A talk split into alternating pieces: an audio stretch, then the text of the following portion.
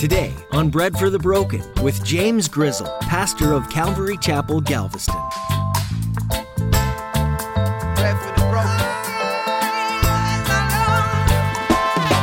I got everything here. All my stuff's here. All my family's here. All my friends live in this city that, yeah, it's anti God, but it's comfortable. It's time to come away from that. It's time to come home there's, there's a promise, and the promise is not for Babylon, the promise is for Jerusalem. The promise is not for the Babylonians, the promise is for the Israelites. The promise is for his people. We need to come back home. Do you feel stuck in circumstances that are beyond your control? Are you at the point of giving up because you've done everything you can do on your own? Well, today, Pastor James wants you to know that no matter how dire your circumstances are, God will always be there to clean you up and set you free. Stop wasting your time trying to do it all and let God carry your weight. Be transformed inside and out by the power of His free gift of grace. Change the trajectory of your life forever through God's perfect love. Now, here's Pastor James in the book of Zechariah, chapter 2, with today's edition of Bread for the Broken.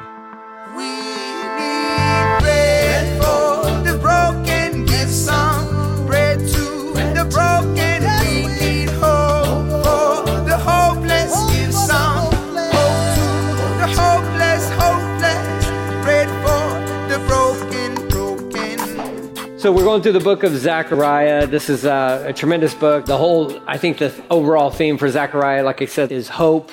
It's a post-captivity prophecy uh, book. So it's all concerning when Israel has been set free from Babylon and now they get to go back to Jerusalem and rebuild the temple. And uh, that actually started for us with Haggai. And, uh, and so he had a, you know, two chapters and he's trying to motivate the people to get busy and, and building the temple. And, you know, when you're standing among, you know, amongst a bunch of ruins, it's kind of hard to be excited about what's to come, you know, or the future in that sense. And so Zechariah being a contemporary of Haggai, Haggai is the older guy, and Zechariah, as we'll see in chapter two, he's a young man. Uh, there's thoughts that he's might be in his 20s, okay? Uh, but he, he gets these visions, eight visions specifically, that are meant to encourage the people of God to finish, like, just finish what you start. Like, let's just go for it. And he also has really clear, distinct visions and, and prophetic messages concerning Jesus as Messiah. Like, you can't get any clearer than some of the visions that he has.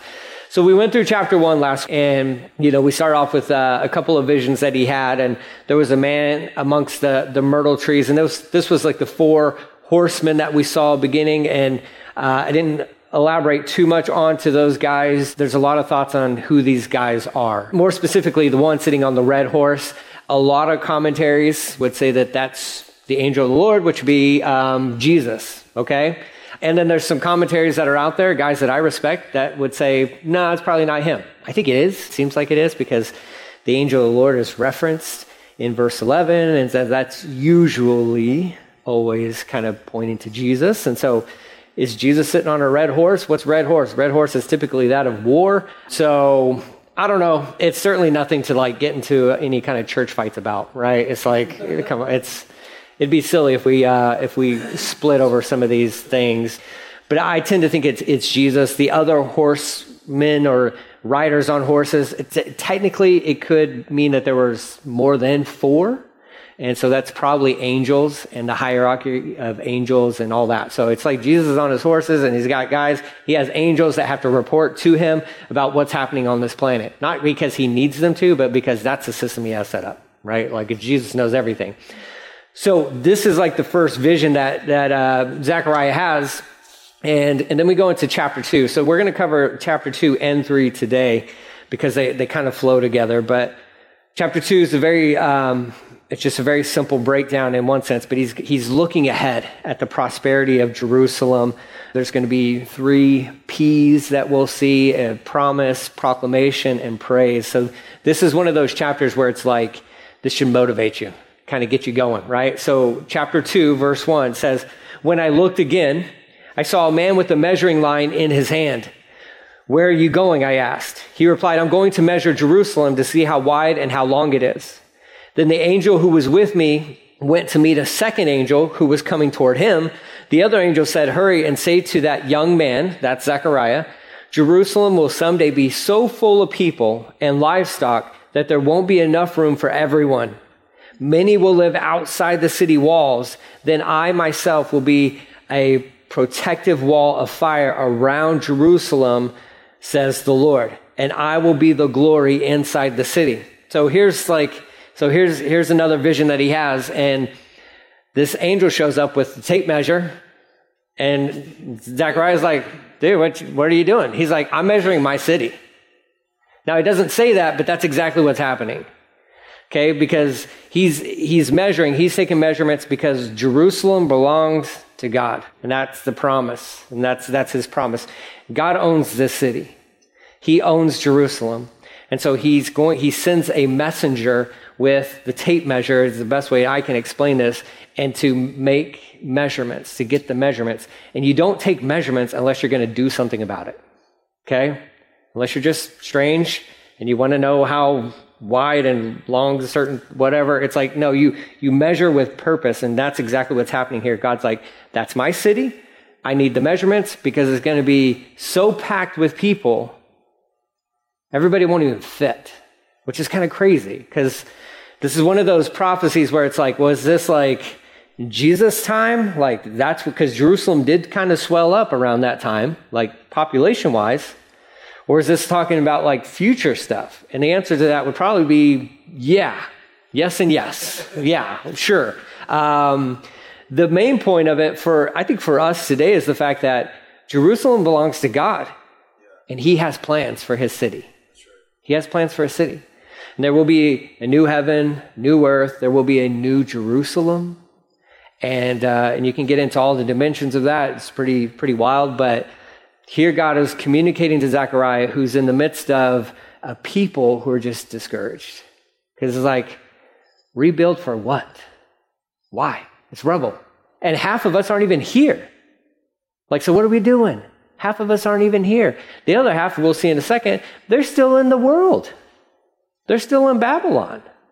Like, not everybody came back. So, not everybody's like into this, like, rebuilding the temple thing. But I'm here, and all I see is rubble. And Zechariah gets his vision from God. He's like, no, no, no, no, that's my city. You keep showing up, put in the work, clear the debris, lay the foundation. Let's build this thing because I got plans. I got plans. And we need to build this because whatever you think, you know, whatever we think is going to be best or built to handle whatever, God's like, you don't even know. You don't even know. Like, you can't quantify the end result. And that's oftentimes how God works in our lives, I think. It's like, I got plans, and God's like, look, I just, I'm going to make the measurements. I just need you to clear debris. Just clear the rubble, like, just clear the debris. Because we're going to build something, but I'm taking the measurements. And I'll be the one who brings the people. And I'll, and, and there is a blessing that comes with that. All I need you to do is just keep showing up, clear the debris, let's build a temple, right? And so this is God's doing because it's God's city, it's His town, it's His temple, Everything belongs to Him, including us. We belong to Him. New Testament times, we are part of the temple. We're just, we're, we're bricks that are being used to construct this thing called the church, right? So you, everybody has a place, but it's His church. It's His building. It's His body. It's His bride. We're a part of that. All right, Lord, you just do what you want to do. And, uh, help me to keep other people motivated. This is the position where Zechariah is at. So that's that first vision, but it, it's just insane the, the visions that this kid is getting. He's t- like probably in his 20s and he's like seeing all these ang- angelic things of like possibly Jesus in chapter one, but then all these other angels and everybody's working and everybody's doing stuff because God is on the move. He's on the move. So there's a good end result coming. There's a promise concerning Jerusalem. There's a promise concerning his people. And the reality of it is this. We need everybody to come. We need everybody to come, right? So verse six, it says, the Lord says, come away, flee from Babylon in the land of the north, for I have scattered you to the four winds. Come away, people of Zion, you who are exiled in Babylon, right? Uh, they, the exile is over Like, the, here's, here's, the, the, here's the, the strange reality concerning captivity. God sent them into captivity for 70 years. Okay. On the day of the 70th year, captivity was broken. And so they had the, they had complete freedom to go from Babylon back to Israel. And only a handful of them went. Only a few of them went. A lot of people got really comfortable living in Babylon.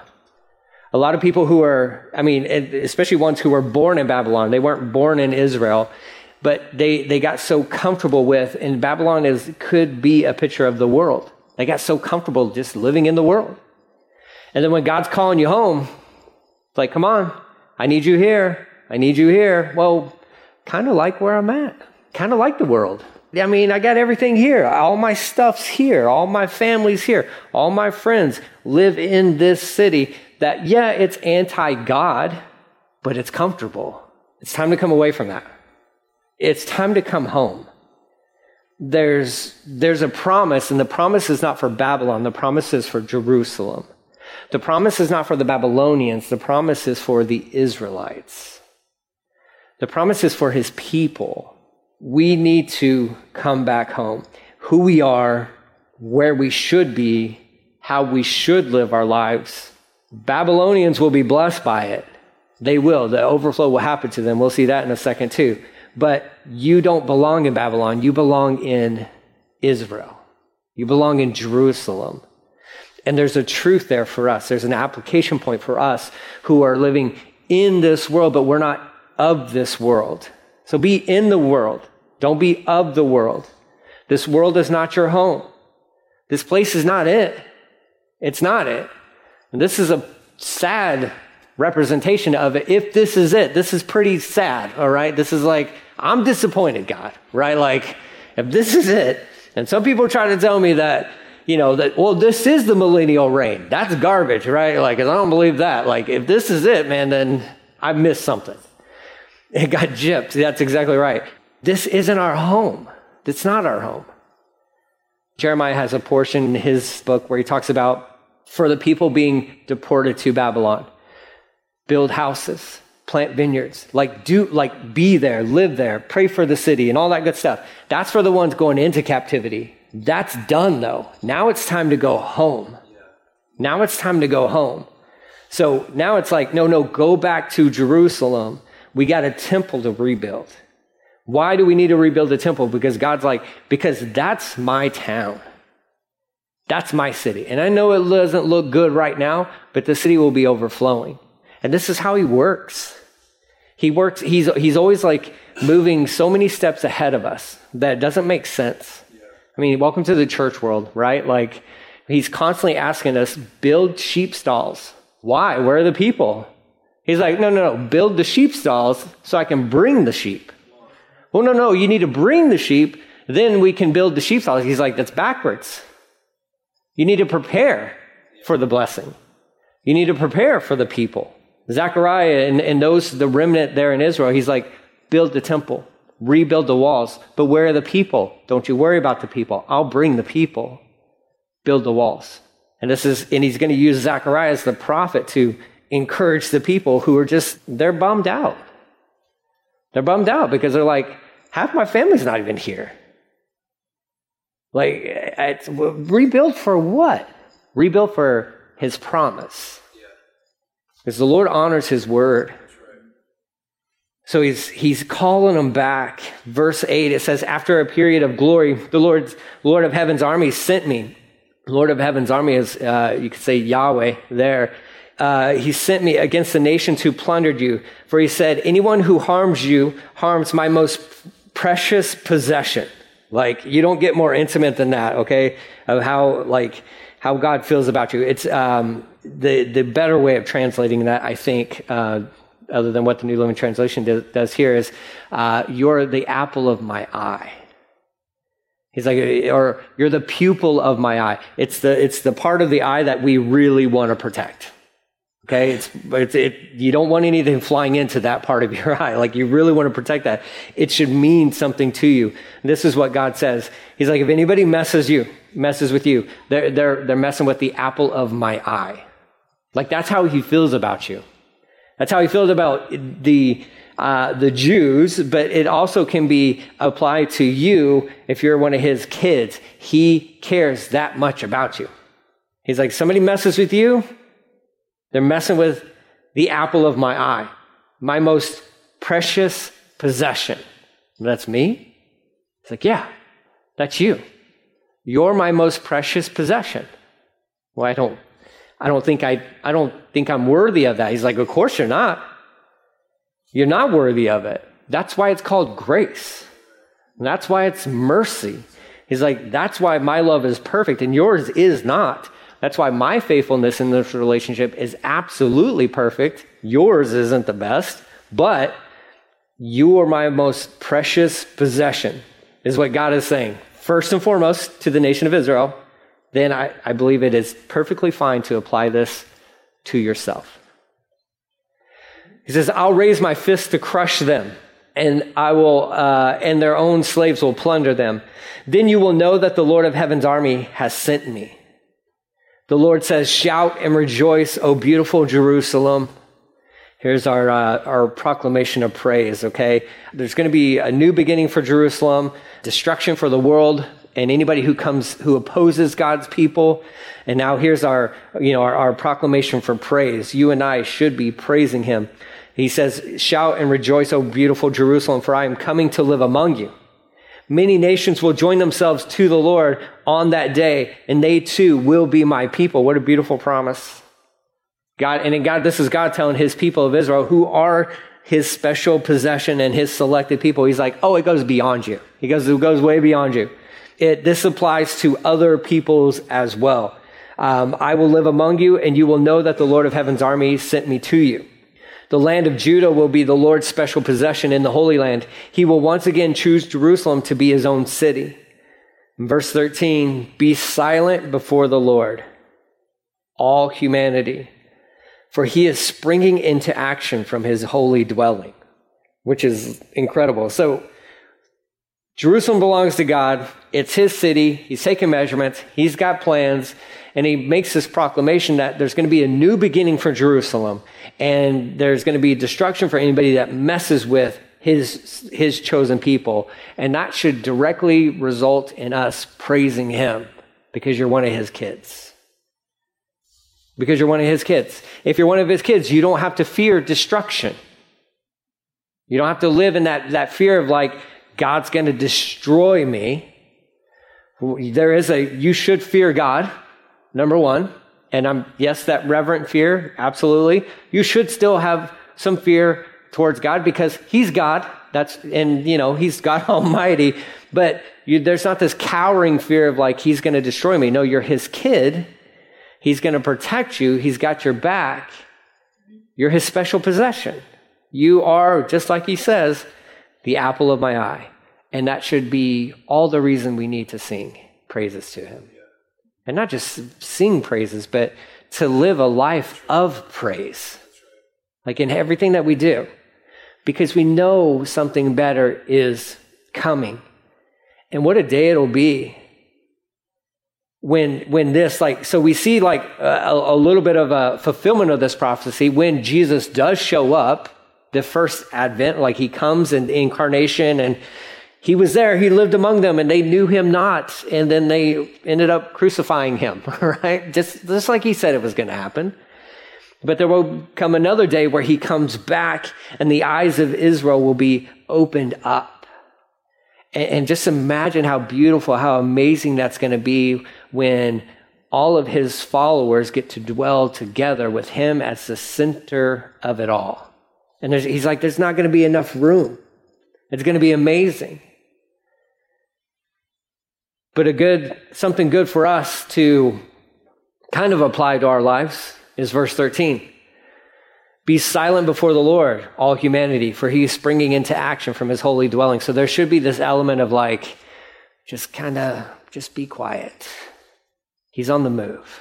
And it's kind of that, that thing of like, I don't know if if you're watching a movie and you know like the suspense is building, right? And if you're one of well, there's two types of movie watchers.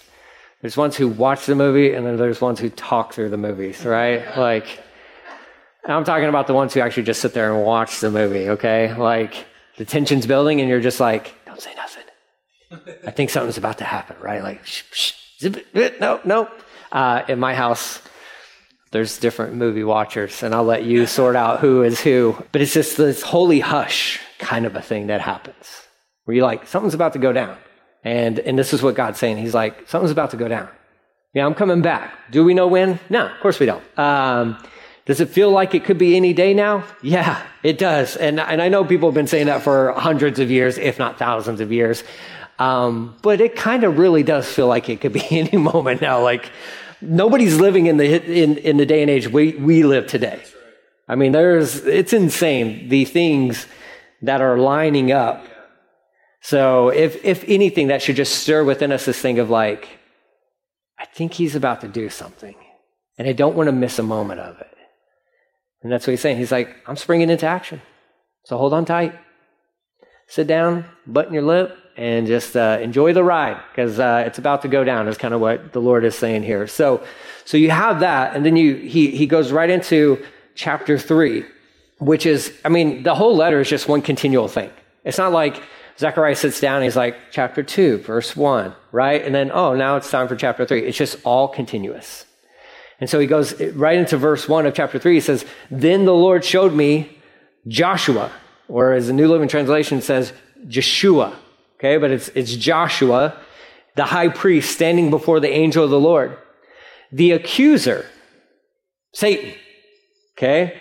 Uh, the accuser is, he is the accuser. In case you haven't, you know, had this encounter with him yet, you must be new to Christianity, but um, he stands in the presence of the Lord and he makes accusation about you.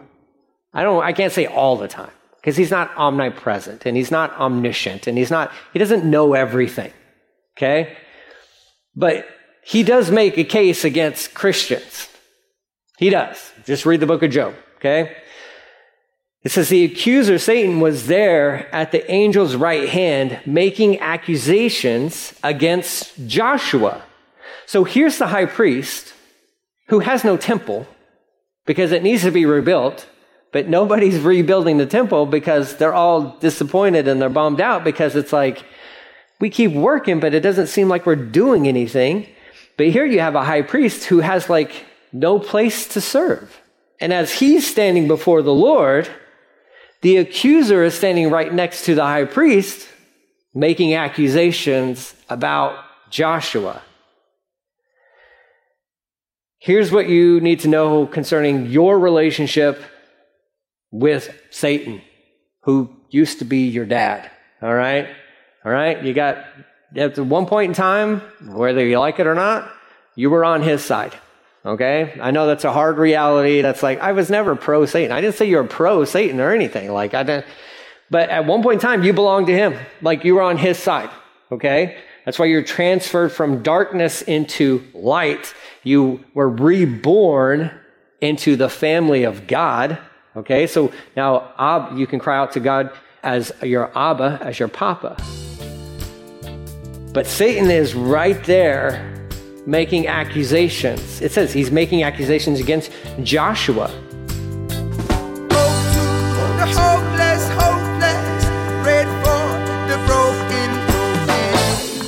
You've been listening to Bread for the Broken in a series that you just don't want to miss.